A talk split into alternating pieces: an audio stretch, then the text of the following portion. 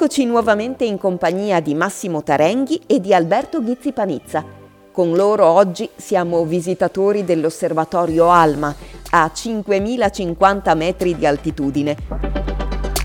Gli scienziati lo controllano da remoto, ovviamente, tramite PC, a quota più bassa, per ovviare alla mancanza di ossigeno ad altitudini in cui l'aria è troppo rarefatta che eravamo partiti da 0 metri in giornata siamo arrivati a 5000 e questo è tanto per darvi un confronto di com'è la struttura di Alma. Qui vedete le 66 antenne, vi ricordo che questo è un radiotelescopio, mentre quello che abbiamo visto prima, Paranal VLT, è un telescopio ottico. Qua in alto vedete la differenza, allora Paranal ha 4 specchi da 8.2 metri, Alma invece ha ben 66 antenne che possono lavorare anche contemporaneamente per scrutare lo spazio profondo. Fanno un po' come un teleobiettivo, possono essere tutte raggruppate per fare soggetti un po' più vicini oppure allontanate per riprendere lo spazio profondo.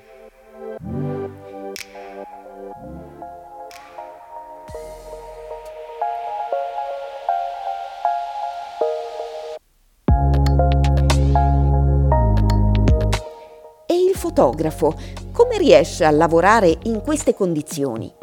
È molto difficile perché occorre molto ossigeno sia negli occhi che nel cervello per tutti i controlli anche se le macchine si dicono automatiche. E quindi l'ossigeno che manca, cioè meno del 50% di quello che si trova a terra vicino al mare, eh, è un problema grande non solo per gli uomini ma soprattutto per i computer Qui vedete il correlatore, uno dei cinque correlatori in funzione a Alma 5000 metri. Questi sono dei computer con 130 milioni di processori che hanno facoltà e fanno 17 quadrilioni di operazioni al secondo. Sono i computer, supercomputer più potenti del mondo e questi sono a 5000. Sono questi che permettono di coordinare tutte le osservazioni delle 66 antenne. Ed esempio, qui c'è un esempio di osservazione importantissima di ALMA. Per la prima volta si sono visti attorno a altre stelle dischi dove si stanno formando pianeti. Voi sapete che il sistema planetario è stato formato 4.5 miliardi di anni fa attraverso la, creazione di materia in un disco che ruotava attorno al Sole appena nato. Bene, questi sono tutti stelle con dischi dove si stanno formando nuovi pianeti. Ed ora sentiamo da Alberto come si è trovato con le Nikon che ha portato nel suo viaggio più recente. Sappiamo che i problemi maggiori in questo tipo di fotografia astronomica sono legati all'aberrazione cromatica, all'astigmatismo e al coma proprio nell'ultimo viaggio dove invece abbiamo messo alla prova le nuove Z6 e Z7 e dove abbiamo potuto eh, verificare quanto il nuovo sistema sia più performante soprattutto per questo tipo di fotografia. Eh, uno dei problemi principali è dato proprio dalle aberrazioni cromatiche che potremmo vedere in qualche esempio come questo. Allora, quando la luce entra nella lente viene praticamente divisa in più colori e se non viene compensato in modo corretto cosa succede? Ad esempio quando fotografiamo la Luna potremmo vedere questi alone di luce rossa e, e blu ai bordi proprio causata da questa chiamata aberrazione cromatica questa si forma principalmente ai bordi del fotogramma, quindi se il soggetto è al centro generalmente non ha que- grossi problemi di questo tipo, ma più ci spostiamo ai bordi del, del fotogramma più notiamo questo effetto, quindi si ha una perdita anche di nitidezza. In più abbiamo altri problemi come potrebbero essere il coma, quindi qui vediamo due stelle eh, ingrandite e fotografate con un'ottica che presenta coma e invece che essere puntiformi creano questo effetto. Qui a fianco sulla destra abbiamo l'astigmatismo che è alla fine una somma di questi due problemi e purtroppo molti obiettivi sono afflitti da questo problema, cosa che invece Nikon ha quasi completamente risolto con le ottiche più recenti. Se ormai chiudiamo un pochino il diaframma di uno stop, questi problemi vengono completamente eliminati. E qua vediamo un esempio di una Z6 col 50 mm 1.8S, quindi la versione eh, mirrorless del classico 50 mm e nonostante qui abbia fatto una foto a f1.8, quindi con diaframma completamente aperto, se vado a vedere i bordi del fotogramma le stelle sono perfettamente puntiformi e non presentano questi problemi di astigmatismo e di aberrazioni cromatiche. Cosa che invece era ben più presente, questo è un ingrandimento sempre al 300%, di un'immagine ottenuta con un'ottica, eh, un altro 50 mm però con un modello più vecchio per reflex. E notate quanto le stelle invece vadano a produrre questi piccoli difetti. E quindi quando facciamo fotografia astronomica effettivamente le nuove ottiche danno una marcia in più. E quindi a Massimo ho fatto vedere queste immagini dicendo guarda che migliorie incredibili sono venute fuori da, uh, nostre, dai nostri obiettivi. E lui detto sì, sono molto belli, hanno fatto un ottimo lavoro, però noi facciamo qualcosa di meglio ancora e questo è un video realizzato proprio da ESO che fa vedere quello che sono in grado di fare loro, quindi di partire da un'inquadratura completa della Via Lattea fino ad andare al centro per trovare le nebulose che sono proprio all'interno della nostra galassia e qui stiamo andando sempre più nel dettaglio finché riusciamo ad andare a scoprire quelli che vengono chiamati i pilastri della creazione all'interno di questa eh, bellissima nebulosa piena di colori.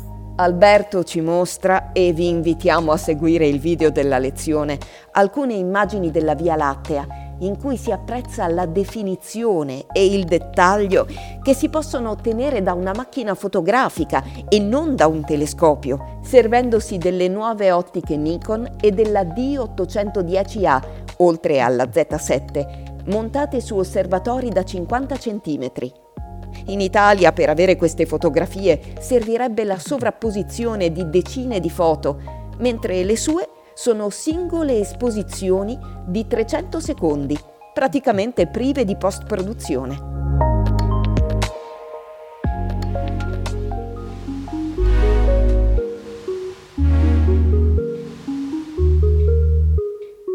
E ora, dopo aver spinto lo sguardo nello spazio, spingiamolo verso il futuro e chiediamo al professor Tarenghi come vedremo l'universo nei prossimi anni i nicoisti vogliono di più macchine migliori, eccetera. Così gli astronomi, gli astronomi vogliono nuovi telescopi e stiamo costruendo, noi astronomi, americani, giapponesi, europei, cinesi, telescopi più grandi del Bielski e stiamo costruendo in effetti quattro nuovi telescopi.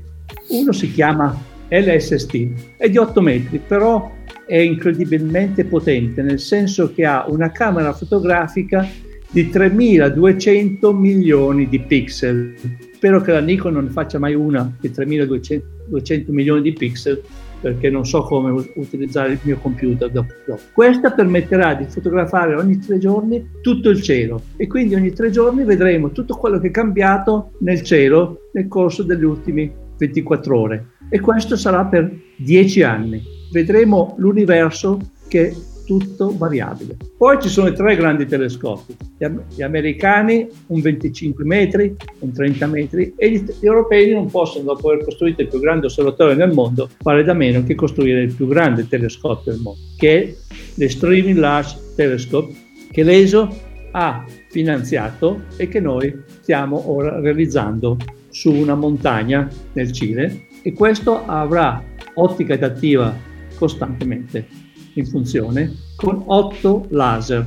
Questo telescopio, comparato al Colosseo, avrà le dimensioni, almeno il diametro, certamente non l'altezza, che è più di 100 metri, avrà le dimensioni e il diametro di questa magnifica opera archeologica.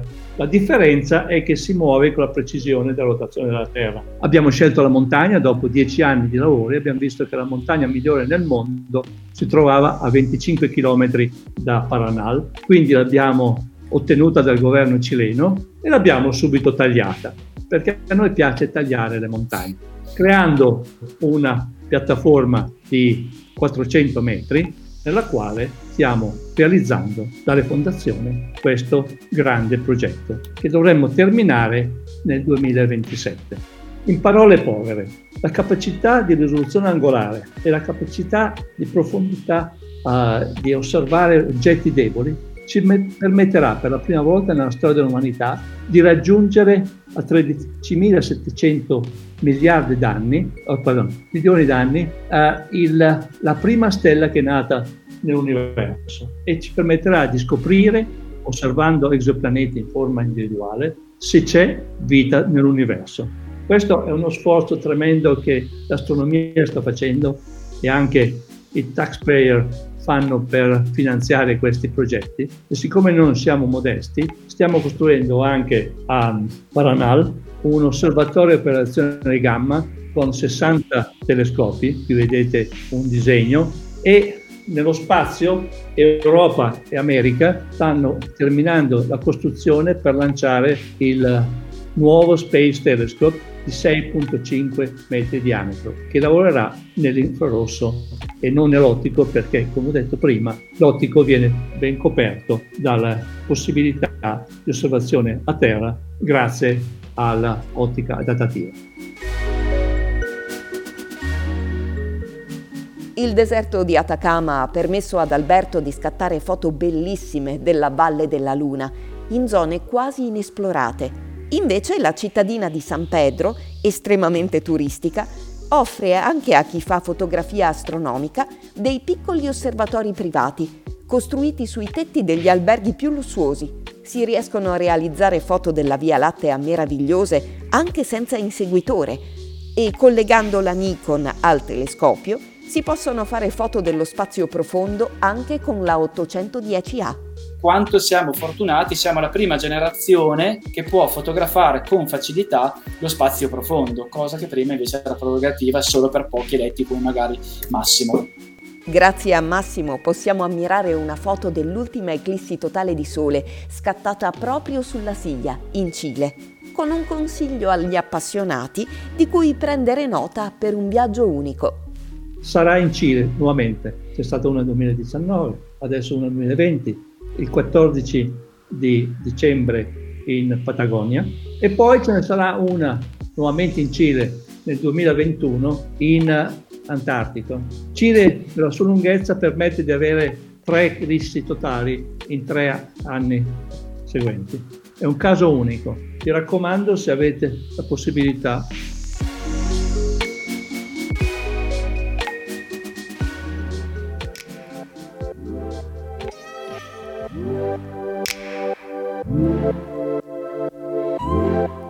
E con questi progetti per il futuro ringraziamo i nostri due ospiti di eccellenza e vi ricordiamo che potete analizzare le straordinarie fotografie guardando il video del webinar.